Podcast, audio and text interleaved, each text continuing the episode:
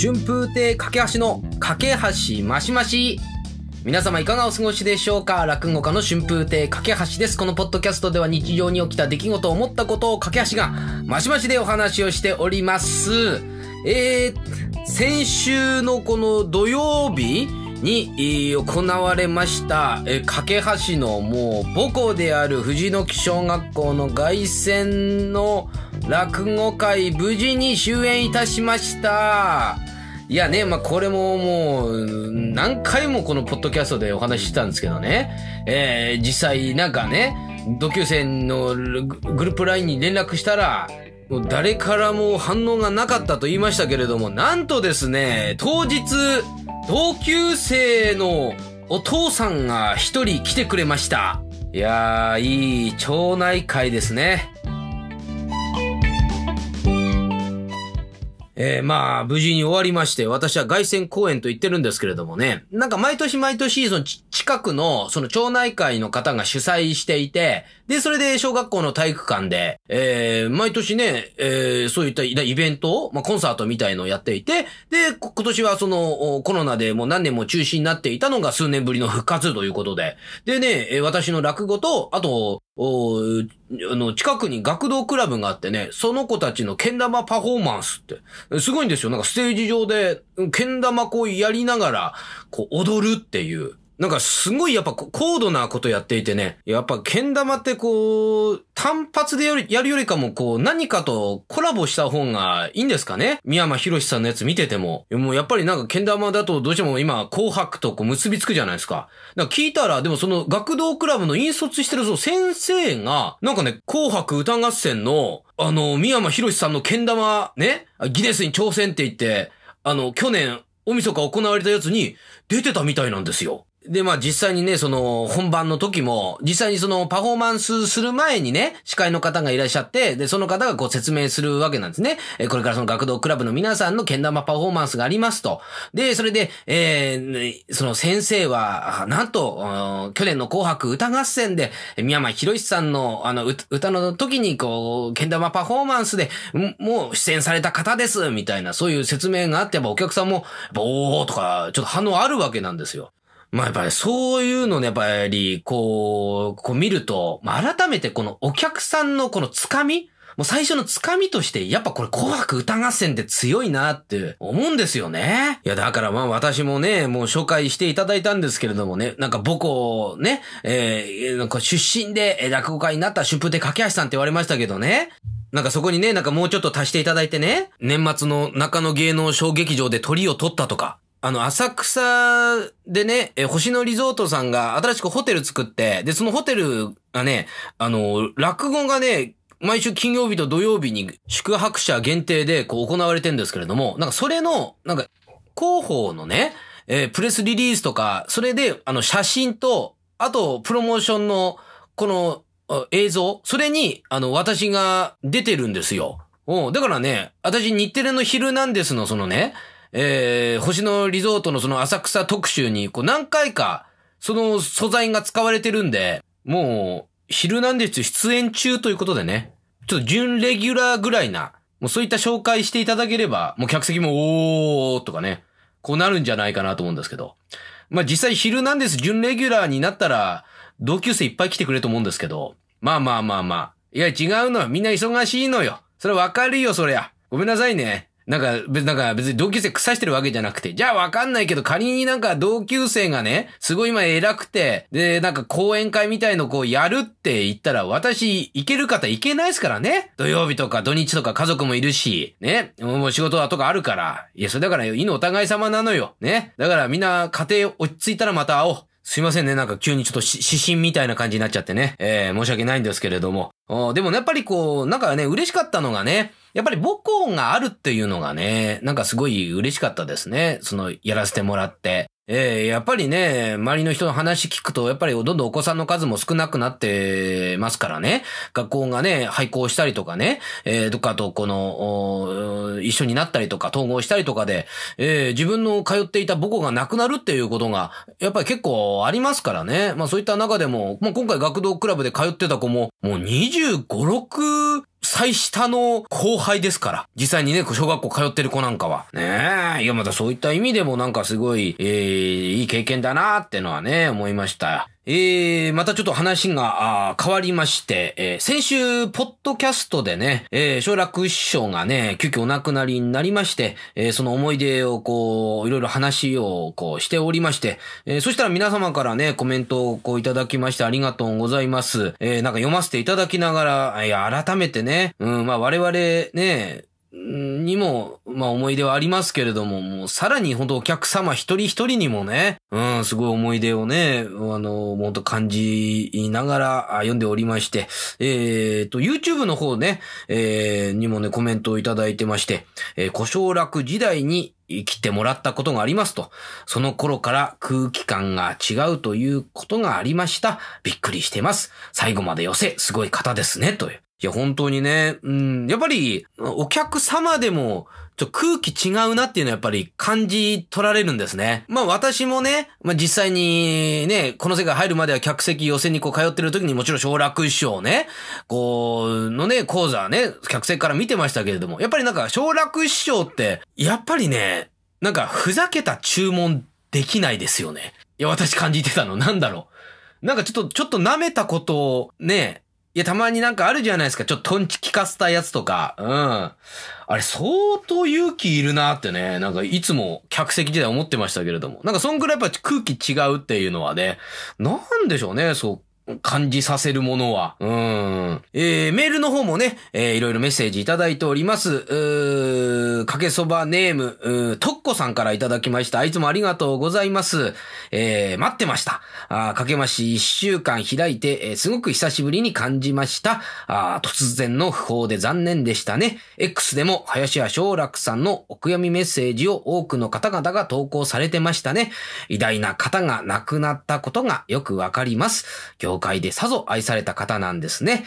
紙切りの方とは存じ上げてました。日本で国宝級に活躍したすごいお方がお亡くなりになったことは次世代に伝えていかないといけないですね。架橋さんの昇楽師匠の熱い思い伝わりました。これからも後世に語り続けていただきたいです。次回のかけましも楽しみにしていますと、すいませんちょっと抜粋して、読ませていただきましたけれども、本当に X の方でね、お客様が実際に、寄せで注文してね、来てもらった切り絵をね、すごい、思い出とともにアップされてて、なんかそれ見るだけでも、いろんな思いが伝わってきましたね。もう一つメッセージいただいております。かけそばネームたそがれポストマンさんからありがとうございます。私は X をしないので、ネット経由で、果実の凱旋落語会の正解を知りよかったです。はい、同級生のお父さん来てくれました。また、果実の林家昇楽師匠追悼会、拝聴しました。さらにメール紹介ありがとうございます。去年の今頃に初メールとして送信した6年前の浅草演芸ホールでの三座師匠主任の会の膝が昇楽師匠でした。その際にお題を募集してシンデレラ城と出たので、昇楽師匠が切っている最中、三味線のお師匠さんが It's a Small World を即興で聞いていたのを聞き、寄席は個人競技の団体芸であることを体感しました。先週の今頃は旅行の最中で、括弧でね、訂正させてくださいと。足立美術館は島根県ではなくて鳥取県と。すいません、ちょっと私も間違えて紹介しちゃって。楽しい時間はあっという間です。雪道もスタッドレス装着レンタカーで大きなトラブルもなく、無事に、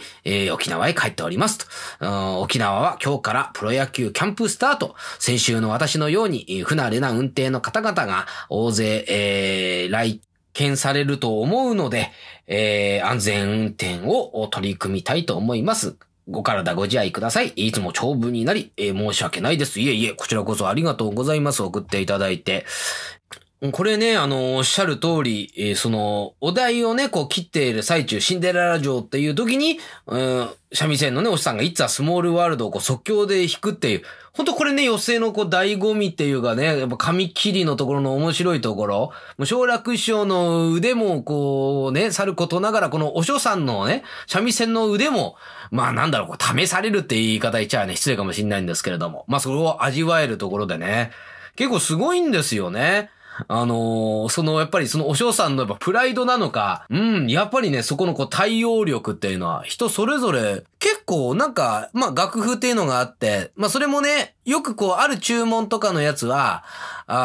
こう回ったりするんですよ、そのお嬢さん同士で。まあ例えばサッカーって言ったらね、ワールドカップのそのアンセム？まあそういうものだったりするんですけれども、まあ例えばドラえもんとかも、紙切りでお題が出た時とかは、こっちはやっぱりあんなこといいな、できたらいいなの、あの曲しか知らないんですけど、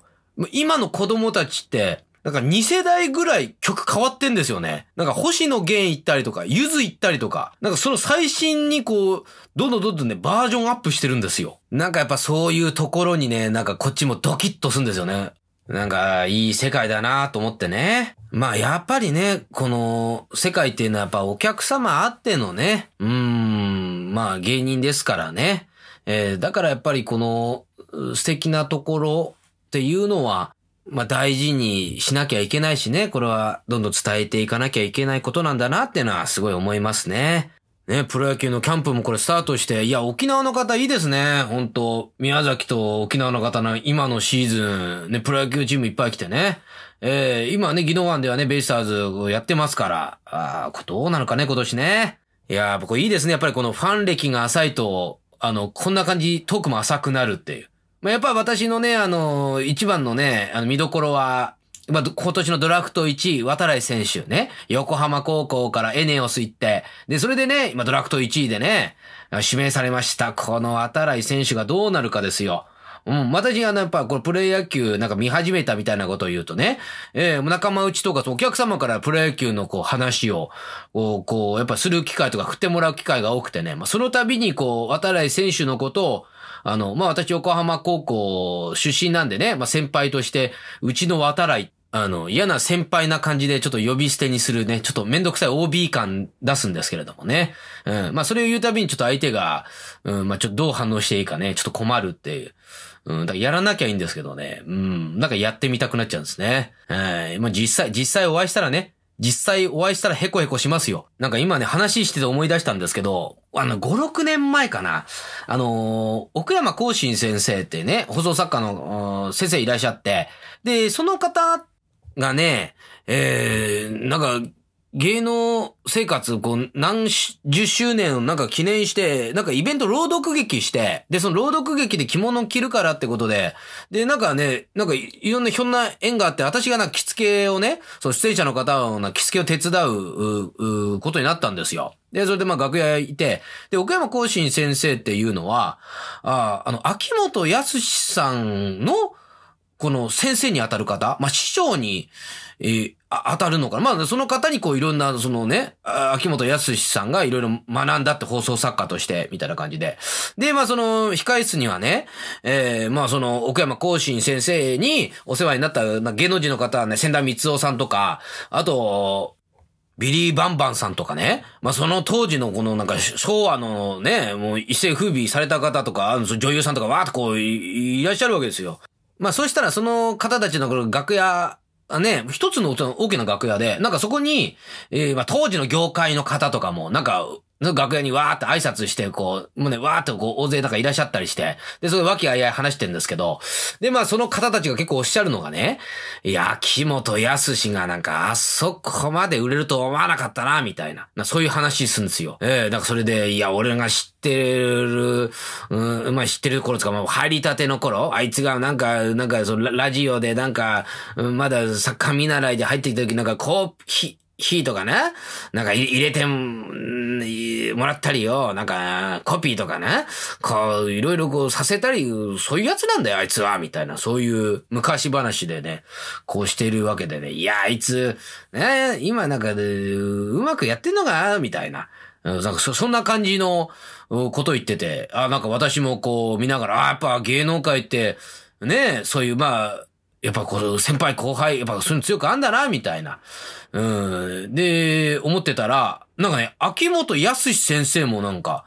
その朗読劇こう、見に来てて、で、それで楽屋挨拶来るみたいな感じの流れになって。でね、ああ、そう来るんだと思ったら、もう実際に秋元康先生が来てね、楽屋に。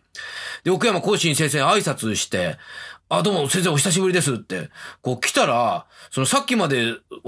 秋元康がって呼び捨てにしてた人が一斉に、先生おはようございますって、深々となんか、お辞儀してて、もうなんだったら僕覚えてますかみたいな。いや、そんな感じで急に下手出ましたからね。いやーなんか、芸能界だなーと思って見ててね。なんか急にそんなことを思い出しちゃいましたね。